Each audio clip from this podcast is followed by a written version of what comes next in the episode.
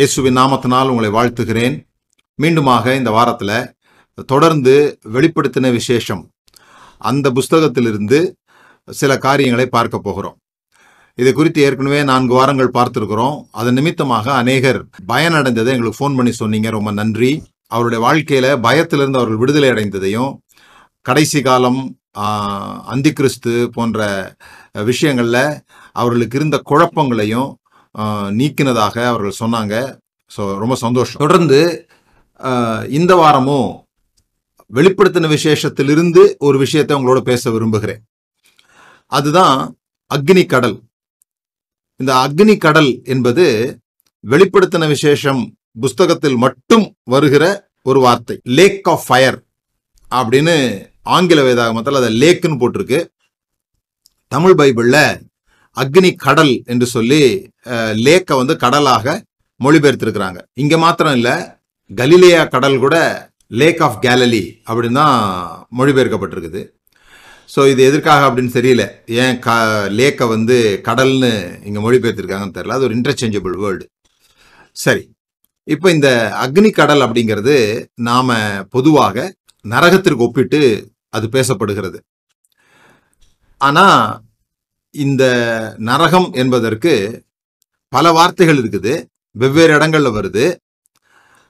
இந்த அக்னி கடல் என்கிற வார்த்தை வெளிப்படுத்தின விஷயத்தை தவிர இயேசுவோ அப்போஸ்தலர்களோ நிருபங்களிலோ பயன்படுத்தப்படாத ஒரு வார்த்தை இந்த அக்னி கடல். ஸோ நான் இன்னைக்கு இந்த அக்னி கடலை பற்றி தான் பேச போகிறேன். ஆனால் அதுக்கு முன்பாக இது நரகம் என்பதோடு ஒப்பிடப்பட்டுள்ளபடியால் அதை குறித்து சில விஷயங்கள் சொல்கிறேன். ஆனால் இந்த வாரத்தினுடைய ஸ்கோப், இந்த வாரத்தினுடைய அஜெண்டா என்னன்னு சொல்லி சொன்னால், நரகம் இருக்குதா இல்லையா, எது நரகம் அப்படிங்கிறத கண்டுபிடிக்கிறது இல்லை. அதை குறித்து நான் உங்களுக்கு எந்த விளக்கமும் கொடுக்க போகிறதில்ல. நரகம் இருக்கா இல்லையா, மரித்த பிறகு நாம் எங்கே போவோம், இதுக்கெல்லாம் நான் இந்த வாரத்தில் பதில் சொல்ல போகிறதில்ல. இந்த வாரத்தினுடைய நோக்கம் என்னன்னு சொல்லி சொன்னால், இந்த அக்னி கடல் என்பது என்ன. அப்போ என்னோட செய்தியை தொடர்ந்து கேட்டு வர்றவங்களுக்கு இப்போவுமே பதில் தெரியும். இது நரகத்தை குறிப்பிடுவது அல்ல, அவ்வளவுதான். இந்த அக்னி கடல் என்பது நாம் நினைக்கிற அந்த நரகத்தை குறிப்பிடுவது இல்லை அப்படிங்கிறத சொல்லிட்டு, ஏன் அது இல்லை என்பதற்கான விளக்கங்களை நான் கொடுக்க போகிறேன். அது மட்டும்தான் இந்த வார்த்தையினுடைய நோக்கம். இந்த அக்னி கடல் என்பது தான் இந்த நரகத்தை குறித்த பல வார்த்தைகள்ல, இந்த நரகத்தை குறித்து ஏராளமான வார்த்தைகள் சொல்லப்பட்டிருக்குது. பாதாளம், புறம்பான இருள், ஹேட்ஸ் நரகம், ஷியால். இதுக்கு கிரேக்க வார்த்தைகளே வந்து வேறு வேறு வார்த்தைகள். ஷியால், ஹேட்ஸ், கெஹன்னா, டராட்டஸ், அந்த மாதிரி பல வார்த்தைகளில் உள்ள எல்லாத்தையும் சேர்த்து நம்ம நரகம் என்று சொல்லியிருக்கிறோம். பொதுவாக நம்ம மாதிரியான ஆட்களுக்கு அல்லது கடவுள் நம்பிக்கை அதிகம் உள்ளவர்களுக்கு இந்த உலக வாழ்க்கையை விட இந்த செத்த பிறகு எங்கே போவோம், செத்த பிறகு என்ன நடக்கும் அப்படிங்கிறதுல தெரிந்து கொள்வதில் மிகப்பெரிய ஒரு ஆர்வம் உண்டு. அதில் வந்த விளைவு தான் இந்த நரகத்தை குறித்த டிஸ்கிரிப்ஷன்ஸ். நிறைய பேர் நரகத்துக்கு போயிட்டு வருவாங்க, பரலோகத்தை போய் பார்த்துட்டு வருவாங்க. அவங்கெல்லாம் வந்து ஒரு ஒரு விளக்கங்கள்லாம் கொடுப்பாங்க. இப்படி இருந்தது, அப்படி இருந்தது. எல்லாத்துலேயும் பயங்கரமானது என்ன அப்படின்னு சொல்லி சொன்னால், இந்த நெருப்பு எரியறது தான். ஒரு பெரிய கடல், அந்த கடலில் வந்து நெருப்பு எரிஞ்சிட்டு இருக்கோம். அந்த நெருப்பினுடைய தன்மை என்னன்னா, அப்படியே பொசிக்கிறாது. அப்படியே நித்தி நித்தியமாக மனுஷங்க அதில் கடந்து ஐயோ அம்மான்னு கத்திட்டு கிடப்பாங்க. கையை காலெலாம் அதுலேயும் நிறையா படங்களை நான் எப்படி பார்த்துருக்கேன்னா, வெறும் இந்த ரெண்டு கை மட்டும்தான் தெரியும். எப்படி ஒரு கடலில் ஒருத்தன் முங்கும்போது அந்த ரெண்டு கைகளை உயர்த்தி காப்பாற்றுங்கன்னு சொல்லுவாங்களோ, அல்லது முங்க போகிறதை காட்டுவதற்காக ரெண்டு கை மட்டும் தண்ணிக்கு வெளியே இருக்கிற இது மாதிரி படத்தில் வந்து நெருப்புக்கு வெளியே இருக்கிற மாதிரி காட்டியிருப்பாங்க. அது போக அதில் வந்து புழு படுக்க இருக்கும், கத்திக்கிட்டே இருப்போம், தண்ணி தாகம் இருக்கும், ஒரு சொட்டு தண்ணீராக தரமாட்டாங்களான்னு ஏங்குவோம். அப்புறம் இந்த ரெண்டு கொம்பும் ஒரு வாலும் உள்ள சில ஜந்துக்கள் வந்து கையில் ஒரு மாதிரி ஒரு ஆயுதத்தை வச்சுக்கிட்டு, ஈட்டி மாதிரி வச்சுக்கிட்டு குத்தி குத்தி நம்ம உடம்புல இருக்கிற அந்த மாம்சத்தெல்லாம் எடுத்து சாப்பிடும். இப்படி பல வகையான கற்பனை படங்கள் வரையப்பட்டிருக்கிறத நம்ம பார்த்துருப்போம் நரகத்தை விளக்குவதற்காக. ஆனால் இந்த பெண்டிகாஸ்டல்ஸ் என்று சொல்லப்படுகிற அவர்களுக்கு இந்த நரகத்தை தான் முக்கியத்துவப்படுத்தி பேசுகிறது தான் ஒரு வழக்கம். அதாவது இயேசு கிறிஸ்துவை ஏற்றுக்கொள்ளாதவர்கள், அல்லது இயேசு கிறிஸ்துவை ஏற்றுக்கொண்டும் சரியான வாழ்க்கை வாழாதவர்கள், இயேசு கிறிஸ்துவை ஏற்றுக்கொண்டும் சரியான வாழ்க்கை வாழாதவர்கள், இவங்க ரெண்டு பேரும் நரகத்துக்கு தான் போவாங்க. இந்த இயேசு கிறிஸ்துவை ஏற்றுக்கொண்டதே இந்த நரகத்திலிருந்து தப்பிக்கிறதுக்கு தான். இதுதான் ஃபுல் கான்செப்டே. அதுல பலவிதமான வார்த்தைகள்ல இந்த எரி நரகம் என்பது அல்லது அக்னி கடல் என்பது நம்ம எமோஷன்ஸை ரொம்ப எவோக் பண்ற ஒரு விஷயம். இப்ப இந்த பெண்டிகாஸ்டல்லே வந்து கிருபையை பேசுகிறவர்கள் என்று மற்றவர்களால் சொல்லப்படுறாங்க இல்லையா, கிருபை பிரசங்கியார்கள் சொல்லப்படுறாங்க இல்லையா. அந்த கிருபை பிரசங்கம் பண்ணுகிறவர்கள் என்னை போன்றவர்கள் கூட எதுல ரொம்ப பெரிய சந்தோஷம்னு சொல்லி சொன்னா, இயேசு கிறிஸ்துவை ஏற்றுக்கொண்டோம், ஆகவே இனி நரகத்துக்கு போகவே மாட்டோம். இன்னொரு பிரிவு என்ன சொல்றாங்க, இயேசு கிறிஸ்துவை ஏற்றுக்கொண்டா கூட நரகத்துக்கு போறதுக்கு வாய்ப்பு இருக்குது. ஆனா இவங்க என்ன சொல்றாங்கன்னா, இல்ல இல்ல கிருபையினால நாம வந்து எல்லா பாவத்தினுடைய தண்டனையும் இயேசு ஏற்றுக்கொண்டார், ஆகவே நாம வந்து நரகத்துக்கு போக மாட்டோன்றதெல்லாம் ரொம்ப சந்தோஷம். எது எப்படியோ இந்த நெருப்பை பத்தி ஒரு எண்ணம் அவங்களுக்கு இருக்குது. இன்னும் கொஞ்சம் பேர் இருக்காங்க, அவங்க என்ன சொல்றாங்கன்னா, இல்ல இல்ல ஆண்டவர் வந்து ரொம்ப அன்பானவர், அதனால நரகம்னு ஒன்று கிடையவே கிடையாது, பரலோகம் மட்டும்தான் இருக்குது, மரித்த பிறகு நம்ம பரலோகத்துக்கு போவோம், யாரும் நரகத்துக்கு போக மாட்டோம். அதுலேயே இன்னொரு பிரிவினர் இருக்கிறாங்க, யூனிவர்சலிஸ்ட் அப்படின்னு சொல்லி இருக்கிறாங்க. அவங்க என்ன சொல்றாங்கன்னா, அப்படிலாம் கிடையாது, நரகம் இருக்குது, நரகம் இருக்குது, அந்த நரகத்துல கொஞ்ச நாள் போவாங்க ஜனங்க, அந்த நரகத்துல போடப்படுறவங்க கொஞ்ச நாள் போவாங்க, பிறகு அவங்க பரலோகத்துக்கு டிரான்ஸ்ஃபர் பண்ணப்பட்டுருவாங்க. என்கிட்ட வந்து ஒருத்தர் அதை அந்த நம்பிக்கை உள்ள ஒருத்தர் என்கிட்ட பேசினார். அப்ப சொன்னாரு, நாவுகள் யாவும் அறிக்கை செய்யும், முழங்கால் யாவும் முடங்கும், நாவு யாவும் அறிக்கை செய்யும்ன்ற வசனத்தை நீங்க நம்புறீங்களான்னு கேட்டாரு. அப்ப நான் நம்புறேன் அப்படின்னு சொன்னேன். அப்போ அவர் சொன்னாரு, இயேசு கிறிஸ்துவை ஏற்றுக்கொள்ளாமலோ அல்லது கெட்ட வாழ்க்கை வாழ்ந்து இந்த அவரை அறிக்கை செய்யாமல் அவருக்கு முழங்கால் படியிடாமல் போடுற நபர்கள் இறந்து போயிடுறாங்க இல்லையா, அவங்கெல்லாம் எப்போ அறிக்கை செய்வாங்க அப்படி கேட்டார். கண்டிப்பா எல்லா நாவுகளும் அறிக்கை செய்யும் போட்டிருக்கு, ஆனா சில நாவுகள் அறிக்கை செய்யாமலே போயிடுது. அப்போ அந்த நாவு எப்போ அறிக்கை செய்யும் அப்படி கேட்டார். எப்போ அறிக்கை செய்யும்னா, நரகத்துல போட்டுருவாங்க, போட்டு அங்க வேதனைப்படுத்துவாங்க, வேதனைப்படுத்தும் போது ஐயா சாமி அவர் தான் கடவுள்னு சொன்ன உடனே டபக்குன்னு டிரான்ஸ்ஃபர் பண்ணிடுவாங்க. ரொம்ப மோசமான வாழ்க்கை வாழ்ந்தவங்களுக்கு கூடுதல் நாட்கள் அவங்க அங்க இருப்பாங்க. இப்படி ஒரு வேடிக்கையான விஷயமும் கேள்விப்பட்டேன். இப்படி பல்வேறு விஷயங்கள். இதுலயே வந்து மூன்று பிரிவினர் இருக்காங்க.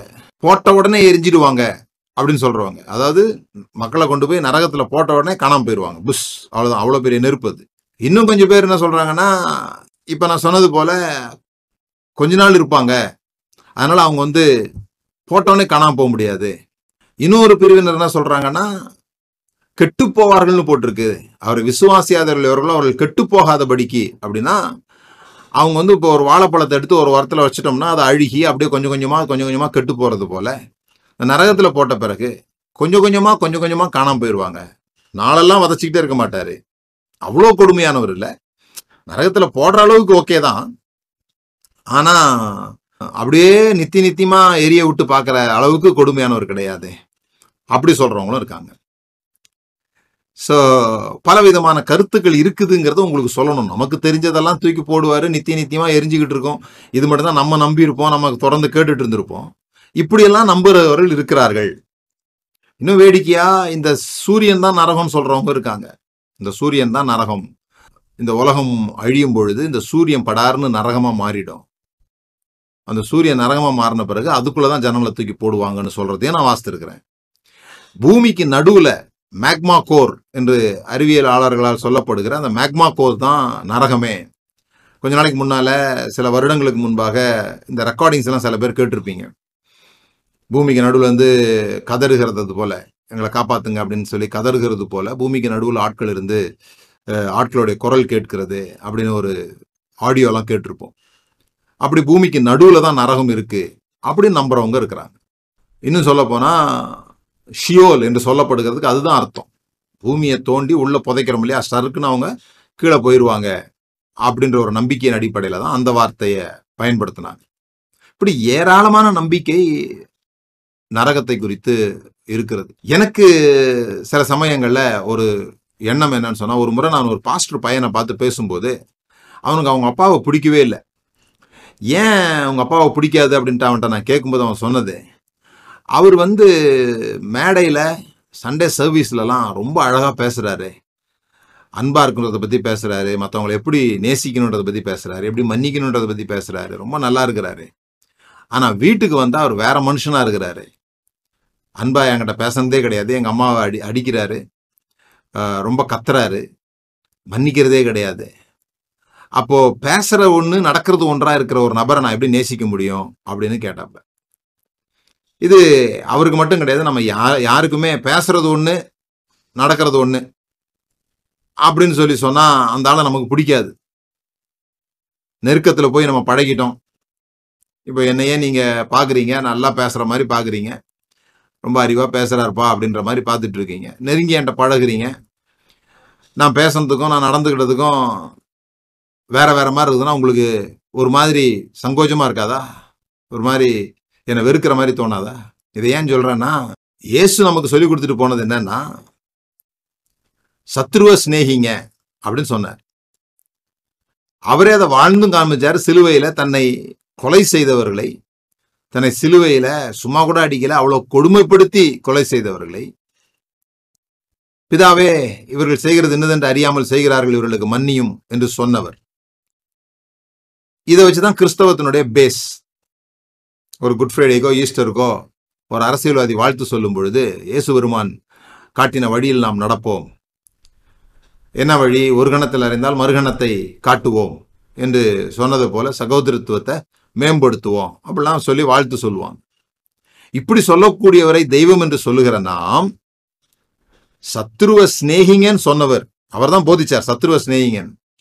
ஆனா அவருடைய நாமத்தை ஏற்றுக்கொள்ளவில்லை என்ற காரணத்திற்காகவே நெருப்புல போடுவாரே அப்படின்னு சொல்றது சொல்றது ஒண்ணு செய்யறது ஒண்ணு மாதிரி தெரியுது. அதுக்கு நிறைய விளக்கங்கள்லாம் சொல்றாங்க. அதுல அவர் பொறுமையா இருந்தாரு, எவ்வளவோ அன்பா இருந்தாரு, எவ்வளோ இதை விட அன்பு எப்படி காட்ட முடியும், எவ்வளவோ காட்டி பார்த்தாரு. கடைசியில நீங்க அப்படியும் ஏத்துக்கலன்னா பிறகு என்னதான் பண்ண முடியும், நரகத்தில் தான் போட முடியும் அப்படின்னு சொல்கிறதெல்லாம் நான் கேட்டிருக்கிறேன். இருந்தாலும் இப்படி நம்ம வந்து மற்றவங்கள, நமக்கு விரோதம் செஞ்சவங்களை, நம்மளை ஏற்றுக்கொள்ளாதவர்களை, நம்மளை பற்றி தப்பாக பேசினவங்கள நம்ம மன்னிக்கணும் அப்படின்னு சொல்லிட்டு, அவர் தன்னை ஏற்றுக்கொள்ளாதவர்களை, தனக்கு விரோதமாய் பேசுகிறவர்களை, தனக்கு பிடிக்காத மாதிரி நடக்கிறவர்களை நரகத்திலே போடுவார். அதுவும் ஒரு எழுபது வருஷம் வாழ்ந்த ஒரு ஆள் செஞ்ச தவறுக்கு சதா சர்வகாலமும் அவங்க எரிஞ்சிக்கிட்டே இருக்கணும் அப்படிங்கிறதெல்லாம் கொஞ்சம் ஒத்து போகாத மாதிரியே இருக்குது. எது எப்படி இருந்தாலும் அதை குறித்து நம்ம பிறகு ஒரு முறை பார்ப்போம். நரகம்னா உண்மையிலே என்ன, நரகம் இருக்குதா இல்லையா, இருக்குதா இல்லையான்றதுக்கு நான் பதில் சொல்லிடுறேன். நான் யாருன்றத, நான் நரகம் இருக்கிறது என்பதை நம்புகிற ஒரு ஆள். நான் நரகம் இருக்குதுன்னு நம்புகிறேன். அது எங்கே இருக்குது, எப்படி இருக்குதுன்றதுல தான் மற்றவங்களோட நம்ம வித்தியாசப்படுவோமே தவிர, நரகம் இருக்குதா இல்லையான்னு என்கிட்ட யாராவது கேட்டாங்கன்னா இருக்குதுன்னு சொல்லிடுவேன். அது எப்படி இருக்கும், சதுரமாக இருக்குமா, குளம் மாதிரி ஒரு சர்க்கிளாக இருக்குமா, வட்டமாக இருக்குமா, அல்லது ஆழமாக இருக்குமா, அதுலலாம் நம்ம வித்தியாசப்படுவோம். எங்கே இருக்குது, பூமிக்குள்ளையா, சூரியனா, அல்லது அது ஒரு தனி கோளா, அது இப்போ எங்கே தான் இருக்குது, எங்கேயோ ஒரு இடத்துல இருக்கிற மாதிரியே இருக்குதுல்ல, அங்கே தானே அந்த பண ஐஸ்வர்யாவனை கொண்டு போய் வச்சாங்க, அவன் வேறு அக்னி என்னை சுடுது கொஞ்சம் தண்ணி தாங்கலாம் கேட்டதா இயேசுவே சொல்லியிருக்கிறாரு. அப்போது லாசருன்னு ஒரு பேரை வேற சொல்கிறாரு. அப்படின்னா அது உண்மை கதையாக தானே இருக்கணும். ஒரு ஊரில் ஒரு ராஜான்ற மாதிரி இருக்க முடியாத பேர் சொல்கிறாரு, அப்போ அது உண்மை கதையாக தானே இருக்கணும். அப்படிலாம் கேட்டவங்க, அப்படிலாம் இருக்கிறவங்களாம் இருக்கிறாங்க. இதுக்கெல்லாம் நம்ம கொஞ்சம் கொஞ்சமாக பதில் சொல்லுவோம். இன்றைக்கு நாம் பார்க்க போகிறது இந்த வெளிப்படுத்தின விசேஷத்தில் சொல்லப்பட்டிருக்கிற அக்னி கடல் என்பது நரகம் இல்லை, அதுதான் நம்ம சொல்ல போகிறோம். நிறைய பேர் பாவத்தின் சம்பளம் மரணம்ன்றதை விட பாவத்தின் சம்பளம் அக்னி கடல்னு பாசிட்டாங்க. பாவத்தின் சம்பளம் மரணம், பாவத்தின் சம்பளம் அக்னி கடல் எங்கே சொல்லியிருக்குது? அதனால் நாம் வெளிப்படுத்தின விசேஷத்தில் பார்ப்போம் அது என்னன்னு சொல்லிட்டு. வெளிப்படுத்தின விசேஷ புஸ்தகத்தில் ஐந்து இடங்களில் இந்த வார்த்தை வருகிறத நம்ம பார்க்குறோம். வெளிப்படுத்தல் பத்தொம்போது இருபது, இருபது பத்தாவது வசனம், பதினாலாவது வசனம், பதினைந்தாவது வசனம், இருபத்தோராவது அதிகாரத்தில் எட்டாவது வசனம். இந்த ஐந்து இடங்கள்லையும் இந்த அக்னி கடல் என்கிற வார்த்தை வருகிறது. முதலாவது நாம் புரிந்து கொள்ள வேண்டியது, இதுவரைக்கும் நாம் பார்த்த பிரசங்கங்கள், இந்த கடந்த நான்கு பிரசங்கங்கள் மூலமாக நீங்கள் புரிஞ்சுருந்துருப்பீங்க, வெளிப்படுத்தின விசேஷ புஸ்தகம் என்பது முழுவதுமாக சிம்பாலிக் மெத்தடில் எழுதப்பட்டது. அது ஏதோ பாதி லிட்ரலாகவும் பாதி சிம்பாலிக்காகவும் இல்லை. நம்ம வசதிக்கு ஏற்ற மாதிரி செரி பிக்கிங் பண்ண முடியாது. இதெல்லாம் எனக்கு விளங்குது, அதனால இது வந்து லிட்ரலு, இது வந்து எனக்கு விளங்கலை, அதனால இது வந்து சிம்பாலிக்கு, இது ஏதோ குறியீடுக்காக சொல்லப்பட்டிருக்குதுன்னு நம்ம சொல்ல முடியாது. இது முழுவதுமே சிம்பாலிக்காக எழுதப்பட்டிருக்கிறது என்பதை நான் நிரூபிச்சிருக்கிறேன். இது முழுவதுமே சிம்பாலிக்காக தான் எழுதப்பட்டிருக்குது. அப்படியானா இந்த லேக் ஆஃப் ஃபயரும் ஒரு சிம்பாலிக் தான் அப்படிங்கிறது அதிலே விளங்கிடும். இந்த அக்னி கடல் என்று சொல்லப்படுகிறதும் ஒரு குறியீடாக சொல்லப்பட்டிருக்கிற ஒரு விஷயம் என்பதை நம்ம புரிந்து கொள்ளணும். இந்த ரெவலேஷன் புஸ்தகத்தில் சொல்லப்பட்டிருக்கிற எல்லாத்தினுடைய சிம்பிள்ஸுக்கும் எல்லாத்தினுடைய குறியீடுகளுக்கும் நீங்கள் வேதாகமத்தினுடைய பழைய ஏற்பாட்டில் தேடினீங்கன்னா அங்கே அதனுடைய அடையாளங்கள் ஏதாவது இருக்கிறத நீங்கள் புரிஞ்சிக்க முடியும். அப்படி அப்படி படித்தாதான் இந்த புஸ்தகத்தை, இந்த வேதாகமத்தினுடைய கடைசி புஸ்தகத்தை நீங்கள் சரியாக விளங்கி கொள்ள முடியும். நிறைய பேருக்கு என்ன ஒரு விஷயம்னு சொல்லி சொன்னால், வெளிப்படுத்தின விசேஷ புஸ்தகம் எழுதினதே இந்த ரெண்டாயிரத்தில் உள்ளவங்களுக்கு, மில்லினியம் பீப்புளுக்கு எழுதியிருக்கிறாரு அப்படின்னு நினச்சிக்கிறாங்க. இப்போ சிப்பு இருக்குதுன்னு சொல்கிறோம், அறுநூத்தறுபத்தாறு நெற்றியில் நெற்றியிலும் இந்த ரிஸ்ட்லையும் வைப்பாங்க அப்படின்னு சொல்லி, நெற்றியின் மேலையா நெற்றிக்கு உள்ளேயான்னு பார்த்தா நெற்றியின் மேலேன்னு போட்டிருக்கு. நெற்றியில நெற்றியின் மேலே தான் அது எழுதப்படும். ஆனால் இவங்க சொல்கிறாங்க சிப்பு வந்து உள்ளே வைப்பாங்க நெற்றிக்கு உள்ளேன்னு சொல்லி. நெற்றிக்கு உள்ளேன்னு சொல்லி ஒரு இடத்துல கூட போடப்படலை, நெற்றிக்கு வெளியே தான் போட்டிருக்குது. சரி, நெற்றிக்குள்ளவே இருக்கட்டும், அது சிப்பாவே இருக்கட்டும், நமக்கு இன்னைக்கு சிப்பெல்லாம் கண்டுபிடிச்சதுனால புரியுது, ஓ இதுதான் உள்ள வைக்க போறாங்க போல் இருக்கு அப்படின்னு சொல்லி புரியுதுன்னு வச்சுப்போம். முதல் நூற்றாண்டுல உள்ளவங்களுக்கு என்னன்னு புரிஞ்சிருக்கும்? இது நெற்றியிலும் மணிக்கட்டிலும் எழுதப்படும், அந்த இலக்கம் பொறிக்கப்படும் அப்படின்னு சொல்லும் போது அவங்களுக்கு என்ன புரிஞ்சிருக்கும்?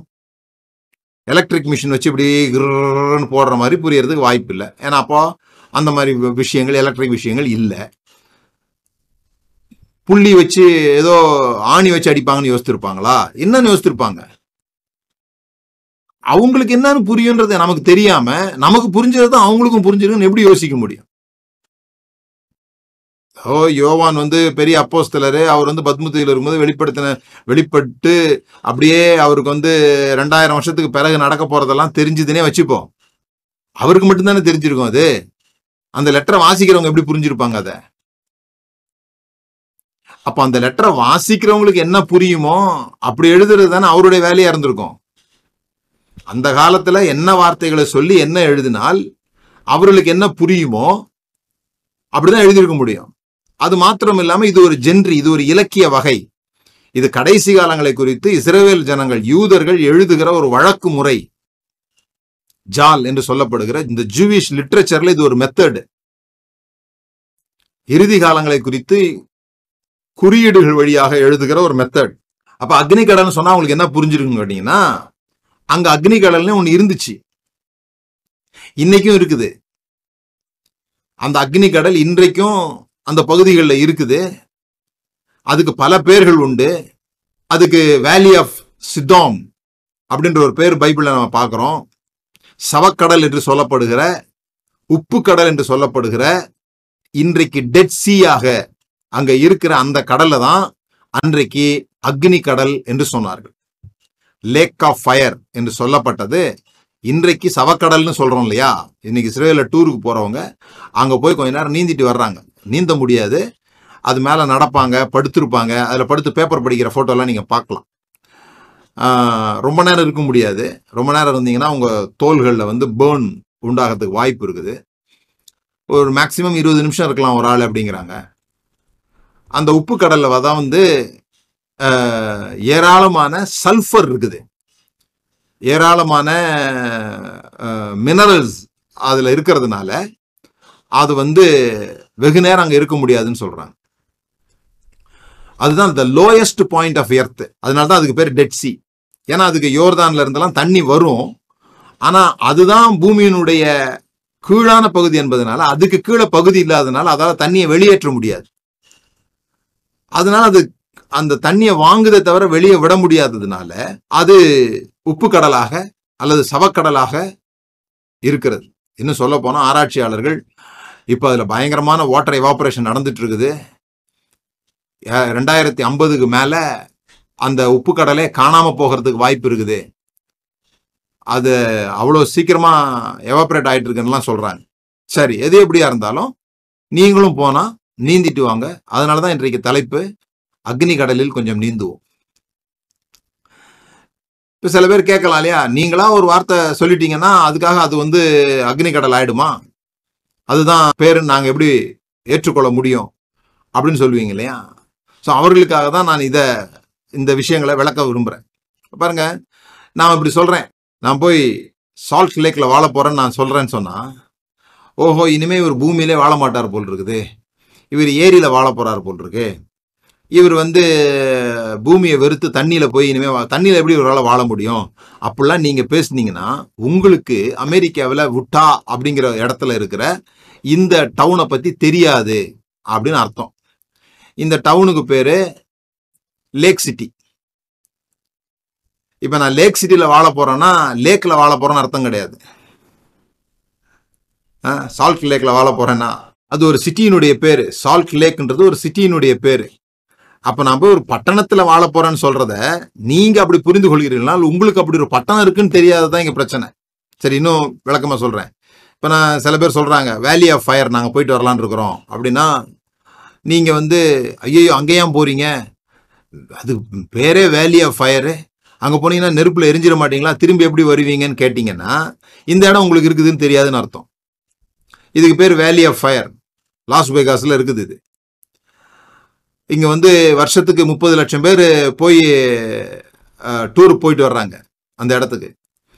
அந்த இடங்கள்லாம் இப்படி சிவப்பு கலரில் இந்த மாதிரி மண்மேடுகளாக இந்த மாதிரியான ஒரு இயற்கை வளங்கள் நிறைந்த ஒரு இடமா இருக்கிறதுனால அதுக்கு வந்து இந்த பேரை வச்சிருக்கிறாங்க.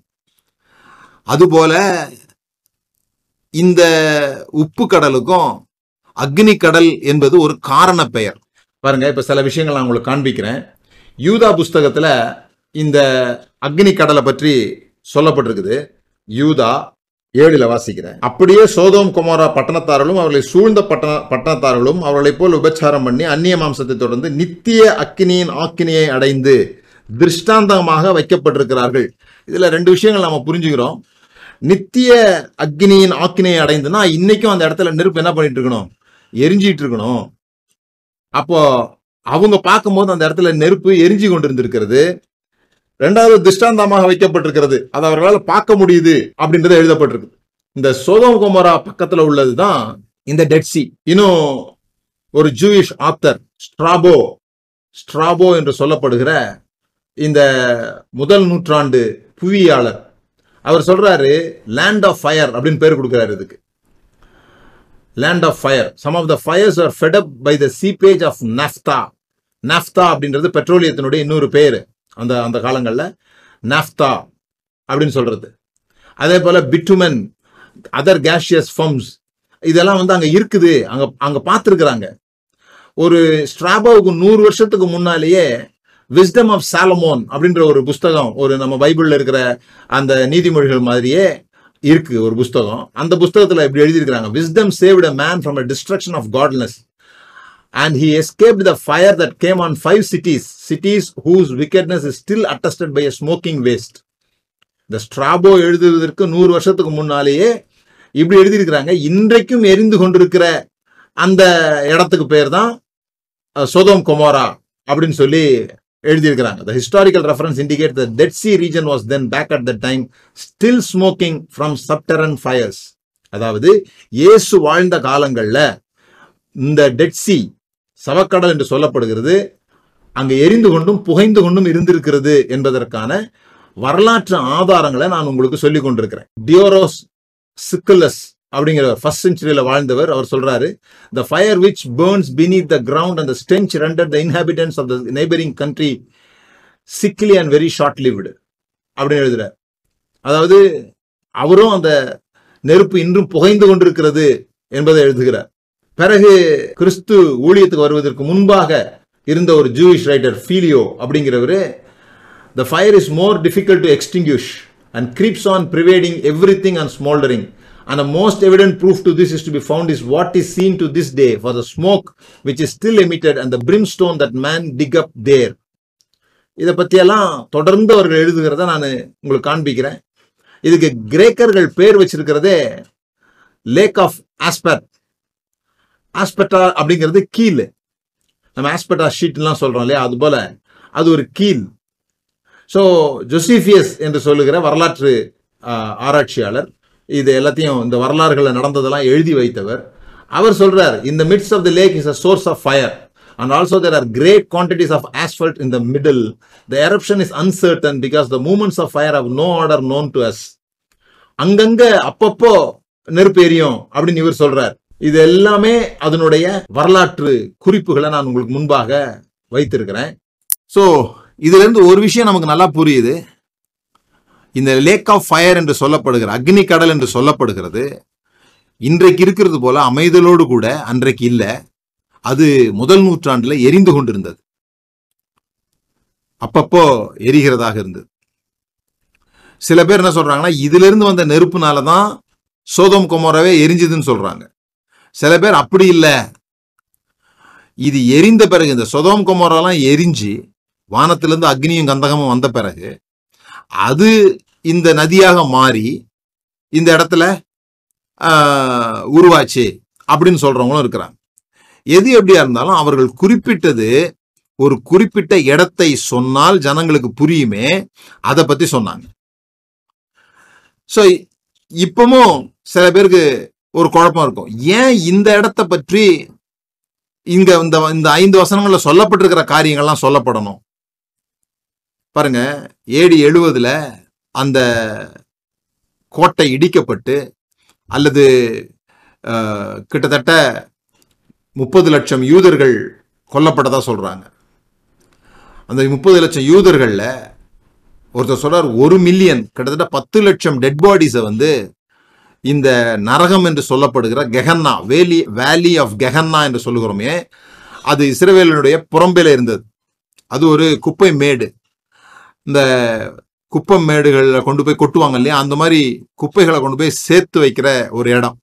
அதனால அங்கங்கே எரிச்சு விடுவாங்க, அங்கங்கே நெருப்பு எரிஞ்சிட்டு இருக்கும். இந்த தேவையில்லாத நபர்கள் என்று கருதப்படுகிறவர்கள், குஷ்டரோகிகள், ரொம்ப வியாதிப்பட்டவர்கள், இவர்களெல்லாம் கூட அங்கே கொண்டு போய் போட்டுருவாங்க. அந்த காலத்தில் இந்த அடக்கம் என்பது மிக மேன்மைக்குரியதாக இருந்தது. அடக்கம் பண்ணப்படணும்.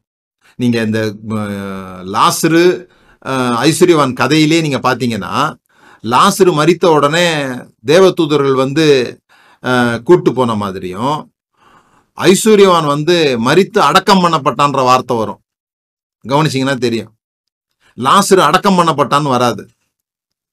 ஏன்னா அந்த அடக்கம் பண்ணப்படுறது ஒரு பெரிய பொருட்செலவு உள்ள ஒரு விஷயம், அது அதுக்கு தகுதி உள்ளவர்களுக்கு தான் கொடுப்பாங்க. இப்போ இயேசு கிறிஸ்து மரித்த போது ரெண்டு குருடர்கள் சைடில் இருந்தாங்களே, அவங்கள யார் அடக்கம் பண்ணா? கார்பரேஷனா? இயேசுவை ஒரு ஐஸ்வர்யவான் வந்து அவருக்காக வாங்கி வைத்திருந்த அந்த கல்லறையில இயேசுவை வைத்தார், இயேசுடைய சரீரத்தை வைத்தார். ஆனா இவங்க ரெண்டு பேரும் என்ன ஆனாங்கன்னு போடல. என்னன்னா, இந்த மாதிரியான திருடர்கள் அந்த இதை வந்து யாரும் கிளைம் பண்ண மாட்டாங்க, குடும்பத்தார் வந்து வாங்க போறதில்ல, இவங்களுக்கெல்லாம் பெரிய அரசு முறை அரசு முறை மரியாதை செலுத்தி அடக்கம் பண்ண போறதில்ல.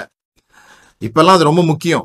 யாரோ ஒருத்தர் இறந்துட்டா கூட அவருக்கு ஒரு அடக்கம் பண்ணணும், அல்லது ரொம்ப நாளாக அந்த பாடியை யாரும் தேடி வரல அப்படின்னு சொல்லி சொன்னால், அல்லது ஆக்சிடென்ட்ல இறந்துட்டாங்க, இடங்க ஆளே கண்டுபிடிக்க முடியலன்னா அரசு முறையில் அதை மரியாதையோடு கூட அடக்கம் பண்ணணும். அதனால தான் அந்த கோவிட்ல கூட மரித்த போது ஆட்கள்லாம் கங்கையில் அந்த பிணங்கள் வருதுன்னு சொல்லி ரொம்ப இது பண்ணி பேசுனது காரணம் வந்து ஒரு மரித்த சரீரத்துக்கு ஒழுங்கு அடக்கம் பண்ண முடியலையன்றது.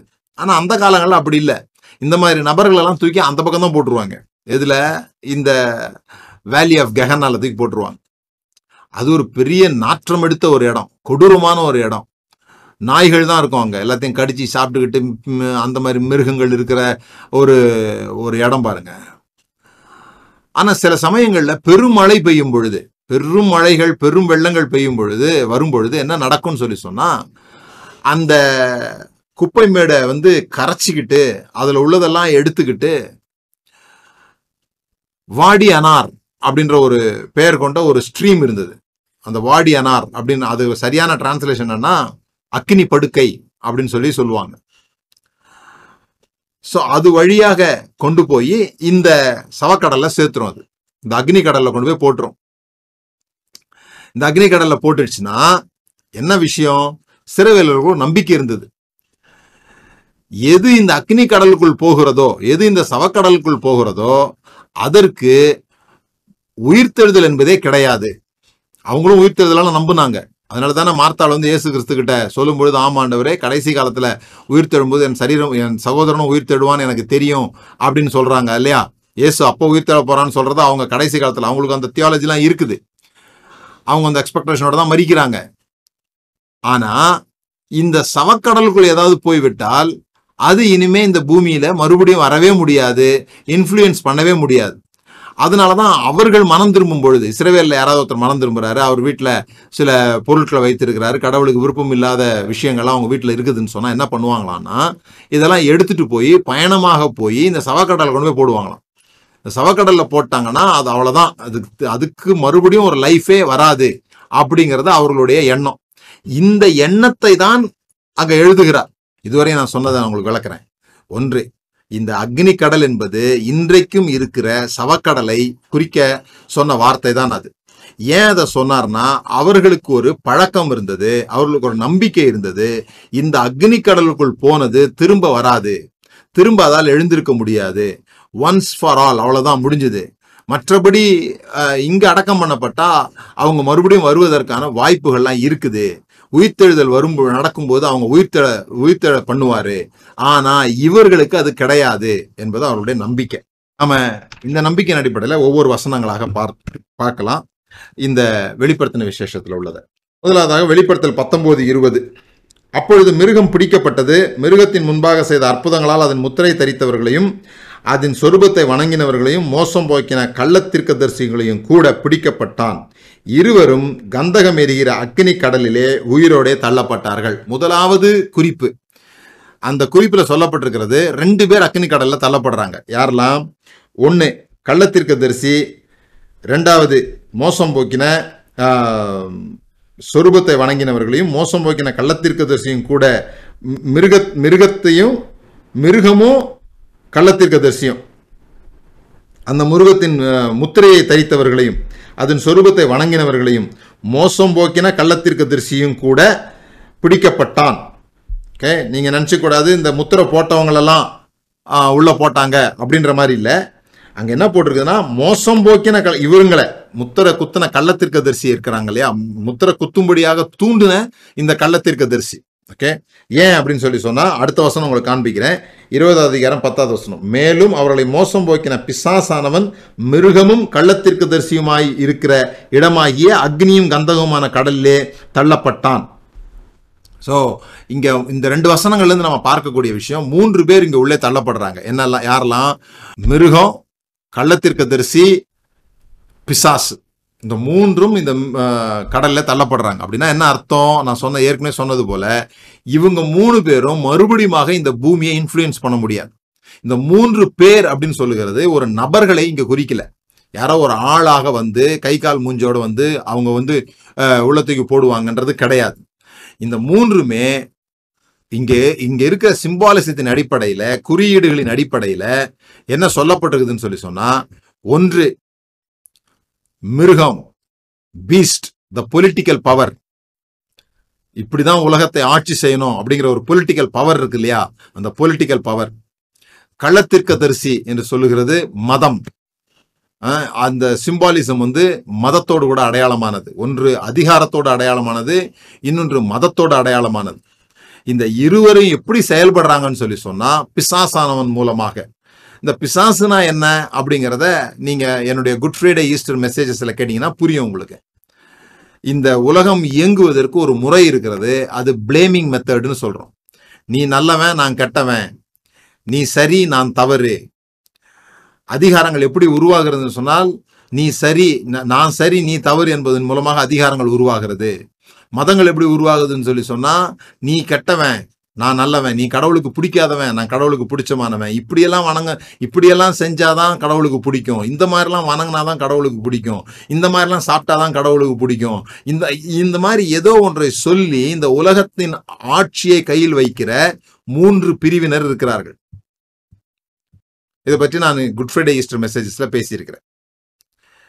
இவைகளெல்லாம் இந்த அக்னி கடல்ல தள்ளப்படும் அப்படின்னா இனிமே இவைகளுக்கெல்லாம் வேல்யூ இருக்காது, இனிமே அவைகளுக்கு இன்ஃப்ளூயன்ஸ் இருக்காது, அவைகள் திரும்பி எழும்பி வர முடியாது. தேவனுடைய அந்த ராஜ்யம் வரும்பொழுது இவர்கள் திரும்பி வர முடியாது என்பதை குறிப்பதற்காக அவர்கள் சொல்லுகிற ஒரு விஷயம். இரவும் பகலும் சதா காலங்களிலும் வாதிக்கப்படுவார்கள். இப்ப இந்த வாதிக்கப்படுவார்கள் தான் நமக்கு ரொம்ப ஒரு இமேஜினரியான ஒரு உலகத்தை உண்டாக்கி விட்டுச்சு. இந்த வாதிக்கப்படுறதான் பாத்தீங்கன்னா அடிக்கடி யோசிப்பேன், இந்த பிசாசுகளுக்காக உண்டாக்கப்பட்ட இடம் தான் நரகம்னு சொல்லுவாங்க. ஏன் ஜனங்களை வந்து ஆண்டவர் நரகத்துல போட மாட்டாரு, பட் பிசாசுக்காகவும் அவனுடைய தூதர்களுக்காகவும் உண்டாக்கப்பட்ட இடம். ஆனா அவனை இவர்கள் இவங்க வந்து அவனை விரும்பினதுனால அவன் பின்னால போனதுனால அவர்களும் சேர்ந்து இந்த அக்னி கடலுக்கு போறாங்க அப்படின்னு தான் சொல்லுவாங்க. ஆனா எனக்கு என்னன்னா, யாருக்காக உண்டாக்கப்பட்டுச்சோ, இந்த பிசாசுக்கு தான் இந்த அக்னி கடல் உண்டாக்கப்பட்டுச்சு, ஆனா அந்த பிசாசு அங்க என்ஜாய் பண்ற மாதிரி இருக்கும். மனுஷங்கள்லாம் வேதனைப்பட்டுக்கிட்டு இருப்பாங்க ஐஸ்வர்யான் மாதிரி. இந்த பிசாசுகள் என்ன பண்ணோம்னா, அவங்கள துன்பப்படுத்தி அவங்கள கிள்ளி விட்டு அவங்கள குத்தி அவங்க மாம்சத்தை சாப்பிட்டு இவங்கெல்லாம் ஜாலியா இருக்கிற மாதிரியே இருக்கும். யாருக்காக, யார் வேதனைப்படுறதுக்காக உண்டாக்கப்படுதோ அந்த நரகத்துல, அந்த அக்னி கடல்ல பிசாசுகள் ஜாலியா இருக்கிற மாதிரி இருக்கும் நமக்கு இருக்கிற இமேஜினேஷன்ல, கற்பனையில. ஆனா இங்க என்ன சொல்லுதுன்னா, அவர்கள் வாதிக்கப்படுவார்கள். சரி, வாதிக்கப்படுவார்கள்லாம் என்ன அர்த்தம்? வாதிக்கப்படுவார்கள்ன்றதுக்கு சரியான அர்த்தம் ஜட்ஜ் அல்லது பாசினோ. அழகான ஒரு வார்த்தை அது. பாசினோ அப்படின்ற வார்த்தை என்னன்னு சொல்லி சொன்னா உரைகள் அப்படின்னு அர்த்தம்.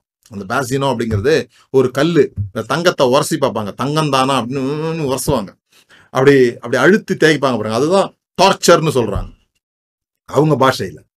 அவங்களுக்கு டார்ச்சர்னு அதுதான் புரியும். அவங்களுக்கு டார்ச்சர்னா என்னன்னா, இந்த அப்படி அழுத்தி தேய்க்கிறத, அந்த அந்த வார்த்தையிலிருந்து விளைகிறது. அப்போ இங்க இவைகள் மூன்றும், இந்த அரசியல் முறைகளும் இந்த மத முறைகளும் அவைகளை வஞ்சிக்கிற இந்த பிளேமிங் மெத்தடும், வாதிக்கப்பட்டு அல்லது சோதிக்கப்பட்டு அவைகள் சரியில்லை, அவைகள் ஃபேக். இப்போ நீங்க தங்கத்தை, போலி தங்கத்தை எடுத்துட்டு போய் தேய்ச்சி பார்க்குறீங்க. தேய்ச்சி பார்த்தீங்கன்னா என்ன நடக்குது? அது போலி தங்கம்னு தெரிஞ்சுன்னா தூக்கி போட்டுருவோம், அது தேவையில்லாததாயிடும், அதுக்கு மதிப்பு இருக்காது. அதுபோல இவர்கள் வாதிக்கப்பட்டு இங்கே தூக்கி போடப்பட்டார்கள். இதுதான் அதனுடைய அர்த்தம். அவர்கள் அனுதினமும் அவர்கள் எப்பொழுதும் வாதிக்கப்பட்டார்கள் என்பதற்கு அதுதான் அந்த அர்த்தம். இதை நீங்க தெரிஞ்சுக்கணும்னா ஸ்ட்ராங்ஸ்ல, ஸ்ட்ராங்ஸ் கன்கார்டன்ஸ்ல எல்லாம் போய் இந்த வார்த்தைகளை தேடி கண்டுபிடிச்சிங்கன்னா உங்களுக்கு அதனுடைய அர்த்தம் கிடைக்கும். தேயர் அப்படின்ற ஒரு கிரீக் அறிஞர் வந்து நிறைய வார்த்தைகளுக்கு இந்த மாதிரியான அர்த்தங்களை தெளிவாக கொடுத்துருக்கிறார். இதெல்லாம் நமக்கு ஆன்லைன்லேயே இருக்குது, இங்கே போய் தேடி வாசிக்கணும். அவ்வளோதான், எதையோ யாரோ ஒருத்தர் சொன்னாங்க அப்படின்னு நீங்கள் நம்பிட்டு இருக்கக்கூடாது, நீங்கள் போய் தேடி வாசிக்கணும். பசினோஸ் அப்படிங்கன்னா டு ரப் அல்லது டச் ஸ்டோன் அப்படின்னு அதுக்கு பேரு. அதில் தேய்க்கிறதை குறித்து, வாதிக்கிறதை குறித்து சொல்லப்பட்டிருக்கிற ஒரு வார்த்தை. அடுத்த வசனத்துக்கு வரும், பதினாலாவது வசனம். அப்பொழுது மரணமும் பாதாளமும் அக்னி கடலிலே தள்ளப்பட்டன, இது இரண்டாம் மரணம். அப்போ இங்கே தான் ரொம்ப நமக்கு புரிகிற மாதிரி போட்டிருக்கு. அக்னியும், அதாவது மரணமும் பாதாளமும் அக்னி கடலில் தள்ளப்பட்டுச்சு. அது எப்படிங்க மரணத்தை கொண்டு போய் அக்னி கடலில் போட முடியும்? ஒரு நபரை போடுற மாதிரி தான் நமக்கு தெரியுது. பா, அவர் அந்தி கிறிஸ்துவத்துக்குன்னு போய் போட்டாங்கப்பா, கள்ளத்துக்கு தசிக்குன்னு போய் போட்டாங்க அப்படின்னா கூட நமக்கு கற்பனையில் எப்படி தோணுதுன்னா, ஒரு ஆளை கொண்டு போய் உள்ளே போட்டாங்கன்ற மாதிரி தோணுது. எப்படி மரணத்தை கொண்டு போய் பாதாளத்தை கொண்டு போய் எப்படி அதுல போட முடியும்? மரணமும் பாதாளமும் இன்டான்ஜிபிள் திங்ஸ், தொட்டு பார்க்க முடியாத விஷயம், கண்களுக்கு புலப்படாத விஷயம் தானே. மரணம் பாதாளம் அப்படிங்கிறதெல்லாம் நம்மளால உணர உணர்ந்து பார்க்க முடியாத ஒரு விஷயம், தொட்டு கண்களில் பார்க்க முடியாத ஒரு விஷயம். அப்போ ஒரு இன்டான்ஜிபிள் திங்ஸை கொண்டு போய் எப்படி டான்ஜிபிள் திங்ல போட முடியும்? அக்னி கடல் அங்க உண்மையிலேயே இருக்குது, இந்த மரணமும் பாதாளத்தையும் எப்படி கொண்டு போய் உள்ள போட்டாங்கன்றது ஒரு கேள்வி வருது. நம்ம புரிந்து கொள்ளணும், இந்த இன்டான்ஜிபிள் திங்ஸை டான்ஜிபிள் திங்ஸ்ல போட முடியாது. இப்ப பாருங்க, நான் விளக்கம் எப்படி சொல்றேன். என் இருதயம் அன்பினால் நிரம்பி இருக்கிறது அப்படின்னு நான் சொல்றேன். என் இருதயம் அன்பினால் நிரம்பி இருக்கிறது. ஸோ இந்த அன்புன்றது இன்டான்ஜிபிள், அன்புன்றது இன்டான்ஜிபிள் திங்ஸ். இருதயம்ன்றது என்னது? Tangible thing. நீங்க டக்குன்னு என் இருதயத்தை எடுத்து ஆப்ரேஷன் பண்ணி அதுக்குள்ள அன்பு இருக்குதான்னு பாத்தீங்கன்னா உங்களுக்கு தெரியாது. ஏன்னா நான் சொன்ன அந்த இருதயமும் கூட இன்டான்ஜிபிள் திங்கு தான். நான் சொன்ன இருதயம்ன்றது புரியுதா உங்களுக்கு? அதுவும் அதுவும் கண்களுக்கு பார்க்க முடியாதது, அன்பும் கண்களுக்கு பார்க்க முடியாதது.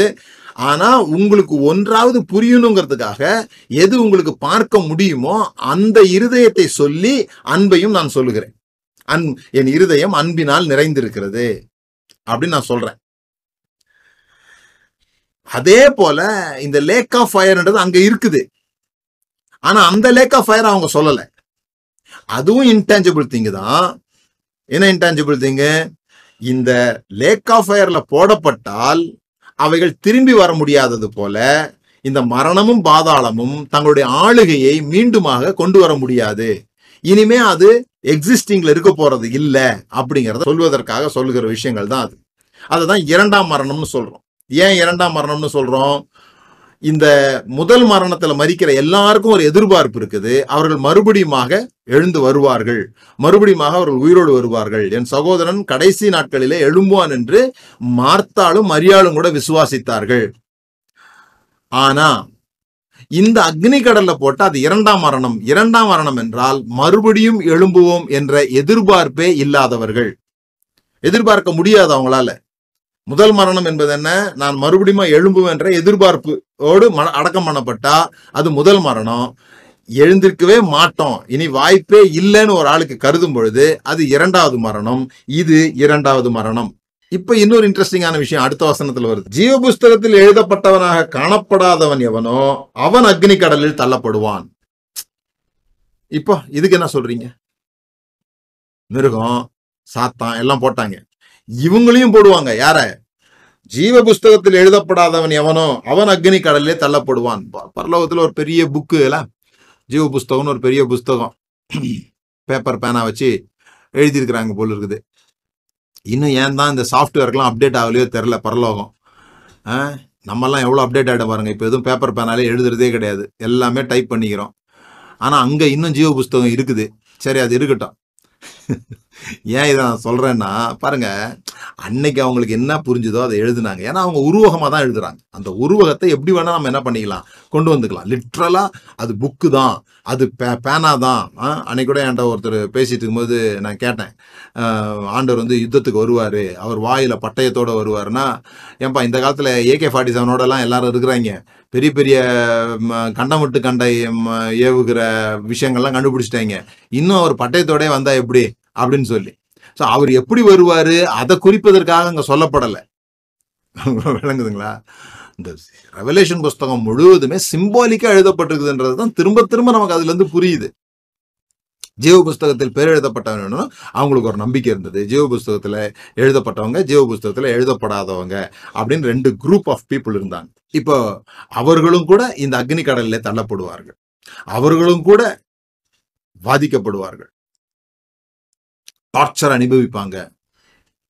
இந்த அக்னி கடலில் தள்ளப்பட்டவங்க டார்ச்சர் அனுபவிக்க மாட்டாங்க. இவங்க அக்னி கடலில் தள்ளப்படலைனா தான் டார்ச்சர் அனுபவிப்பாங்க.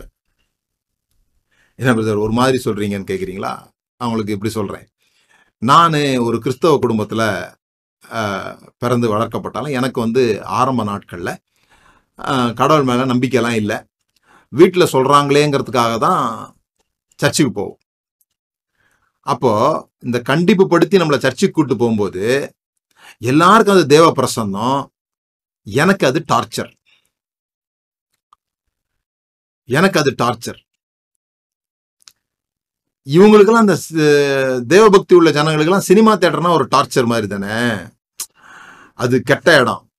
ஆனால் எனக்கு அங்கே போகும்பொழுது எனக்கு அது டார்ச்சர் கிடையாது. எனக்கு அது அக்னி கடலாக இருந்தால் கூட அவங்களுக்கு அக்னி கடல், ஆனால் எனக்கு அது டார்ச்சர் கிடையாது. எனக்கு எது டார்ச்சரு? தேவ சமூகத்தில் நிற்கிறது டார்ச்சர். இந்த ஜீவ புஸ்தகத்தில் பேர் எழுதப்படாதவர்கள் எவர்களோ அவர்கள் தேவ சமூகத்திலே இருப்பது அவர்களுக்கு டார்ச்சர். இவ நான் இப்படி காமிக்கிறேன். வெளிப்படுத்தின விசேஷம் பதினாலாவது அதிகாரம் பத்தாவது வசனம். அவன் தேவனுடைய கோபாக்கனையாகிய பாத்திரத்திலே கலப்பில்லாமல் வார்க்கப்பட்ட அவருடைய உக்கிரமாகிய மதுவை குடித்து பரிசுத்த தூதர்களுக்கு முன்பாகவும் ஆட்டுக்குட்டியானவருக்கு முன்பாகவும் அக்னியினாலும் கந்தகத்தினாலும் பாதிக்கப்படுவான். யாருக்கு முன்னால் பாதிக்கப்படுறாங்க? யாருக்கு முன்னால் டார்ச்சர் அனுபவிக்கிறாங்க? தேவாட்டுக்குட்டிக்கு முன்பாக. இப்போ நமக்கு நாம தேவாட்டுக்கு முன் குட்டிக்கு முன்பாக போனால் ஜீவ புஸ்தகத்தில் பேர் எழுதப்பட்டவர்கள் இந்த தேவாட்டுக்குட்டியை ஆண்டவராக ஏற்றுக்கொண்டு இவருடைய வழியிலே நடந்து இவரை பார்க்க வேண்டும் என்று எதிர்பார்த்து கொண்டிருக்கிறவர்கள் எப்படி இருக்கும்னு சொல்லி சொன்னால் அது ஆனந்தமாக இருக்கும். ஆனால் ஜீவ புஸ்தகத்தில் பேர் எழுதப்படாதவர்கள், இதை ஏற்றுக்கொள்ளாதவர்களுக்கு எப்படி இருக்கும்னு சொன்னால் அவருடைய சமூகம் வாதிக்கப்படுகிறதா இருக்கும். இன்னும் ஒரு வசனம் சொல்கிறேன், வெளிப்படுத்தல் பதினொன்று பத்து. அவ்விரண்டு தீர்க்கதரிசிகளும் பூமியின் குடிகளை வேதனைப்படுத்தினபடியினால். தீர்க்கதரிசி ஏன் வேதனைப்படுத்துகிறாங்க? தீர்க்கதரிசிகளை இவர்களுக்கு பிடிக்கல, அதனால இவர்களுக்கு அது வேதனை. அவர்கள் நிமித்தம் பூமியின் குடியில் இருக்கிறவர்கள் சந்தோஷப்பட்டு கலிகூர்ந்து, இவங்க ரெண்டு பேரும் இறந்துடுறாங்க, அவங்க உடல் வந்து அங்கே கிடக்குது. பத்தாவது ஒன்பதாவது வருஷத்து நீங்கள் வாசிக்கலாம். அதை பார்த்த உடனே இவ்வளவு நாள் வேதனைப்பட்டு கொண்டிருந்த ஜனங்கள் அவர்கள் நிமித்தம் மிகுந்த சந்தோஷம் அடைந்து வெகுமதிகள்லாம் கொடுத்துக்கிறாங்க. டார்ச்சர் நீங்கிருச்சுப்பா அப்படிங்கிறாங்க. நமக்கு அவர்கள் தீர்க்கதரிசி, ஆனால் அவர்களுக்கு அது டார்ச்சர். இது போல ஜீவ புஸ்தகத்தில் பேர் எழுதப்படாதவர்கள் அப்படின்னு சொல்றவங்களுக்கு அக்னி கடல் டார்ச்சர் கிடையாது, தேவ சமூகத்தில் இருக்கிறதான் டார்ச்சர். ஆகவே அவர்கள் அக்னி கடல்ல தள்ளப்படுறாங்க. சோ இன்னொரு விஷயமும் இதுல சொல்லி நான் முடிக்க விரும்புறேன். இருபத்தி ஓராவது அதிகாரத்தில் எட்டாவது வசனம் நான் வாசிக்கிறேன். பயப்படுகிறவர்களும் அவ்விசுவாசிகளும் அருவருப்பானவர்களும் கொலைபாதகரும் விபச்சாரக்காரரும் சூனியக்காரரும் விக்கிரகாராதனைக்காரரும் பொய்யர் அனைவரும் இரண்டாம் மரணமாகிய அக்னியும் கந்தகமும் எரிகிற கடலிலே பங்கடைவார்கள் என்றார். இப்போ இதில் சில குறிப்பிட்டவங்களெல்லாம் அக்னி கடலில் தூக்கி போட்டாச்சு. இப்போ நாம் நினைக்கிற மாதிரி நாம் நினைக்கிற மாதிரி இப்போ இதுவரைக்கும் இருந்த நம்பிக்கையின்படி இந்த அக்னி கடல் தான் நரகம்னு சொல்லி சொன்னால் எதில் தூக்கி போட்டாங்க? நரகத்தில் தூக்கி போட்டாங்க. அப்படி தானே இதில் இதை நம்ம புரிந்து கொள்ளணும்.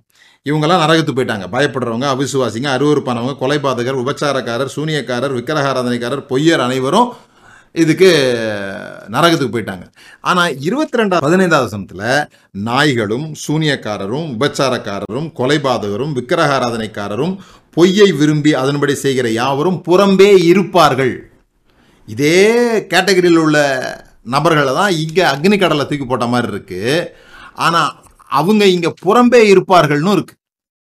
எப்படி நரகத்தில் இருக்கிறவங்க இங்கே புறம்பே இருப்பார்கள்னு போட்டிருக்கு?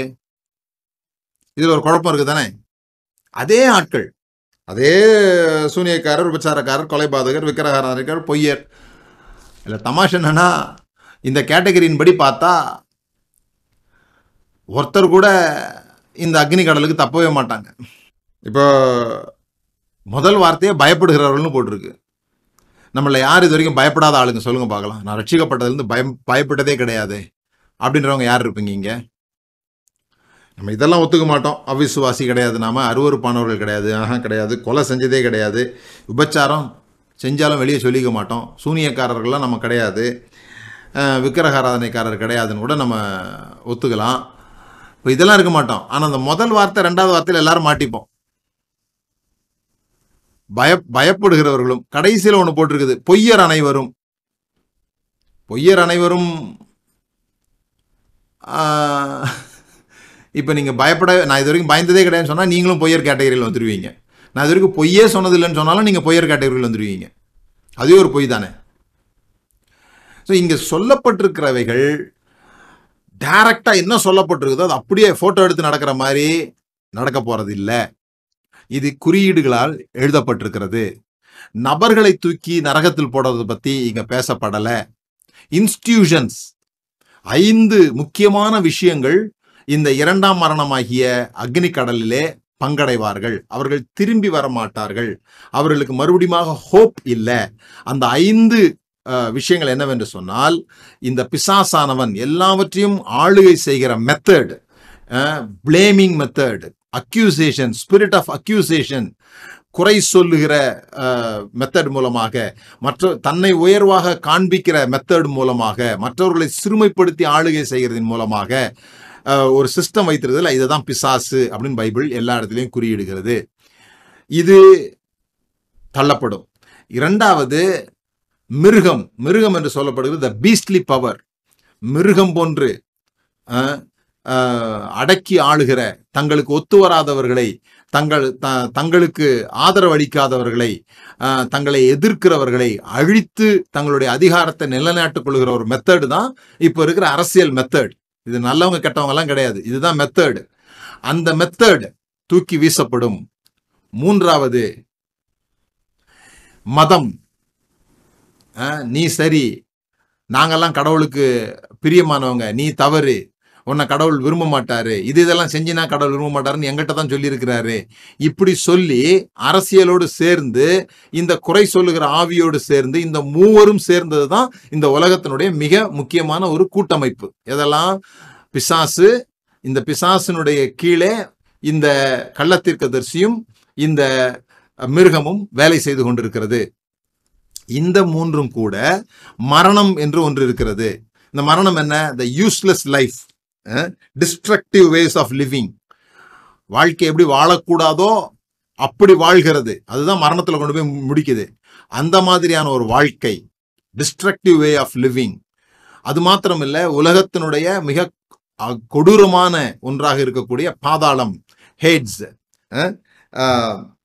Rain of hell on earth. இந்த கொடுமையான விஷயங்கள் சிலதெல்லாம் நம்ம கேள்விப்படுறோம். சின்ன பிள்ளைங்களுடைய விஷயங்களாக இருக்கட்டும், இந்த மாதிரி வறுமையில் சாகிறதா இருக்கட்டும், இதெல்லாம் கொடுமையான விஷயங்கள். இதெல்லாம் நரகம் என்று சொல்லப்படுகிறது. இந்த நரகம், இந்த பாதாளம், இந்த மரணம், இந்த மிருகம், இந்த கள்ளத்தீர்க்கதரிசி, இந்த பிசாசு, இவைகள் எல்லாம் சேர்ந்து அக்னி கடலிலே பங்கடைவார்கள். இவர்களோடு சேர்ந்து யார் தங்களை ஜீவ புஸ்தகத்தில் எழுதி கொள்ளவில்லை, யார் தேவனுடைய பிரசன்னம் அவர்களுக்கு நரகமாக தெரிகிறதோ, யாருக்கு அது வேதனையாக தெரிகிறதோ, அவர்களுக்கு அவர்களுக்குரிய இடம் கொடுக்கப்படும்.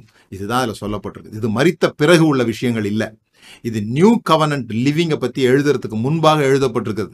இந்த நியூ கவனன்ட் லிவிங்கில் கூட இந்த மாதிரியான நபர்கள் நபர்களாக வரும்பொழுது, ஆட்களாக வரும்பொழுது, அவர்கள் வெளியே இன்னும் காத்திருக்கிறாங்க. அவங்களுக்கு ஹோப் இருக்குது பாருங்க. அவங்க மறுபடியும் நாம போய் உள்ள கூட்டு வரணும், அதான் நம்முடைய வேலை. அவர்கள் வாசலுக்கு புறம்பே இருக்கிறார்கள். சபைகளில் இவைகளை உங்களுக்கு சாட்சியாக அறிவிக்கும்படி இயேசுவாகிய நான் என் தூதனை அனுப்பினேன் அப்படின்னு பதினாறாவது வசனத்துல போடுறார். ஆவியும் மனவாட்டியும் வா என்கிறார்கள், கேட்கிறவனும் வா என்பானாக. இதை கேட்டவங்களும் வா என்பானாக. யார? இந்த வெளியே இருக்கிறவர்களை கூப்பிட்டு, தாகமாயிருக்கிறவன் வரக்கடவன், விருப்பம் உள்ளவன் ஜீவ தண்ணீரை இலவசமாய் வாங்கி கொள்ள கடவன். இதுதான் தேவன். தேவன்கிட்ட எரிக்கிற அக்னி இல்லை, அன்பின் அக்னி கடல் இருக்கிறது. இயேசுகிட்ட கடல் மாதிரி ஒன்று இருக்குது, நெருப்பு மாதிரி ஒன்று இருக்குதுன்னா அது அன்பு தான் இருக்குது. அந்த அன்புல தான் அவர் நம்மை வைத்து கொள்ள போகிறார். அந்த அன்பு தான் மரணத்தை விட வலிமையானது என்று வேதம் சொல்கிறது. அது அணைக்கப்பட முடியாத ஒன்று என்று வேதம் சொல்லுகிறது. அந்த அன்பு கடலில் நீந்துறதுக்கு தான் நான் உங்களை கூப்பிடுறேன். லிட்ரலாக நீங்கள் போய் டெட் சீல குளிச்சுட்டு வரணும்னா வாங்க. ஆனால் லிட்ரலாகவே தேவனுடைய அன்பு என்கிறது அது ஒரு மாபெரும் அனல், அது ஒரு மாபெரும் நெருப்பு. அந்த நெருப்பில் நாம் இருப்போம். அங்கே தான் நம்ம அழியாமல் இருக்க முடியும், அங்கே தான் நம்ம ஜீவனோடு இருக்க முடியும். அதன் அதற்காக நம்முடைய பெயர்கள் ஜீவ புஸ்தகத்திலே எழுதப்பட்டிருக்கிறது என்பதிலே மகிழ்வோம். நம்ம ஜெபம் பண்ணலாம். பிதாவே, இயேசுவின் நாமத்தினால் மீண்டும் எங்களை இன்னொரு பயத்திலிருந்து விடுதலை செய்கிற வார்த்தையை தந்ததற்காக நன்றி. இந்த நரகம், எரிவோம் இப்படி பண்ணுற தவறான கொடுமையான காட்சிகள் மூலமாக பயம்புறுத்தி நாங்கள் உண்மையில் அன்பு செலுத்த யாரையும் தூண்ட முடியாது. அந்த அன்பு ஏற்கனவே ஒரு கடல், அந்த அன்பு ஏற்கனவே ஒரு அனல். அந்த அனலுக்குள்ளாக நீர் எங்களை வைத்து கொண்டிருக்கிறதற்காக நன்றி. நாங்களும் மற்றவர்களை, இதற்கு வெளியே இருக்கிறவர்களை வா என்று அழைக்கும்படியாக நாங்கள் அழைப்பின் சத்தத்தை கேட்க நீர் எங்களுக்கு உதவி செய்ததற்காக நன்றி. இன்னும் வெளியே காத்திருக்கிறவர்கள், தாகமாயிருக்கிறவர்கள், அவர்களுக்கு அவர்களை வா என்று அழைக்கிற அந்த சத்தத்தை நாங்கள் அவர்களுக்கு தெரிவிக்க எங்களுக்கு உதவி செய்யும்படியாக ஜெபிக்கிறோம். இந்த நாளிலும் நரகம் போன்ற விஷயங்களில் இருந்து ஜனங்கள் தெளிவு பெறும்படியாக நீர் தொடர்ந்து வெளிப்படுத்தி கொண்டிருக்கிற இந்த வெளிப்பாடுகள் அவருடைய மனதிலே ஆழமாக இருக்கும். இதுவரையும் அநேக வருடங்களாக கற்றுக்கொண்ட காரியங்களில் காரியங்களாக இருக்கிறபடினால அதிலிருந்து விடுதலை பெற முடியாமல் ஏதோ சந்தேகத்தோடு கூட இது அதிலிருந்து அந்த நம்பிக்கையை மாற்றிக்கொண்டால் ஏதோ வேதனைப்பட்டு விடுவோம் என்று சொல்லி நம்புகிறவர்களுக்கு உம்முடைய வெளிச்சம் உண்டாகும்படியாக நாங்கள் ஜெபிக்கிறோம் ஆண்டவரே. அவர்களும் கூட இந்த வெளிச்சத்துக்கு நேராக நடந்து வரும்படி வேண்டிக் கொள்கிறோம். இயேசுவின் நாமத்தினால் பிதாவே, ஆமென். மரித்த பிறகு நரகத்துக்கு போய்விடுவோமோ என்கிற பயத்தில் வாழ்ந்து கொண்டிருக்கிற வாழ்க்கையே நரகமாக்கி கொள்ள வேண்டாம் என்கிற வேண்டுகோளோடு கூட உங்களுக்கு நன்றி செலுத்துகிறேன். கர்த்தர் உங்களை ஆசீர்வதித்திருக்கிறார். நீங்கள் இந்த பிரசங்கங்கள் மூலமாக, எங்கள் ஊழியத்தின் மூலமாக ஆசீர்வதிக்கப்பட்டிருந்தால் உங்களுடைய காணிக்கைகளை வரவேற்கிறோம். உங்களுடைய காணிக்கைகள் எங்களுக்கும் ஊழியத்திற்கும் மிகுந்த பிரயோஜனம் உள்ளதாக இருக்கும். தொடர்ந்து எங்களுடைய புஸ்தகங்கள், மற்றபடி டிஜிட்டல் மெட்டீரியல்ஸை நீங்கள் தொடர்ந்து கேட்கும்படியாக, அது நிமித்தமாக நீங்களும் பிரயோஜனப்படலாம், மற்றவர்களையும் பிரயோஜனப்படுத்தலாம், மற்றவர்களுக்கும் அதை நீங்கள் வாங்கி கொடுக்கலாம். கர்த்தர் நம்மை ஆசீர்வதித்திருக்கிறார். தேங்க்யூ.